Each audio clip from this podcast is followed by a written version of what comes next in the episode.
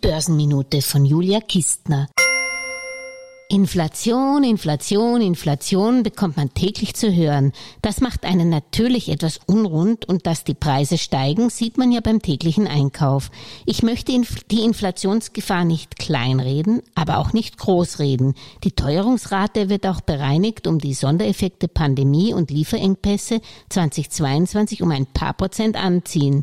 Und man sollte es in seiner Veranlagung mit einkalkulieren.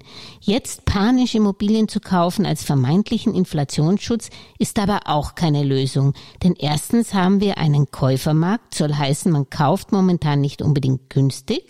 Und zweitens steigen natürlich auch mit der Inflation die flexiblen Zinsraten fürs Darlehen. Mein Tipp wäre, wenn man eine hübsche Immobilien im Auge hat, dann sollte man sich einmal ausrechnen, ob man sie auch bei einer Darlehensverzinsung von drei Prozent kaufen würde und vor allem auch leisten könnte.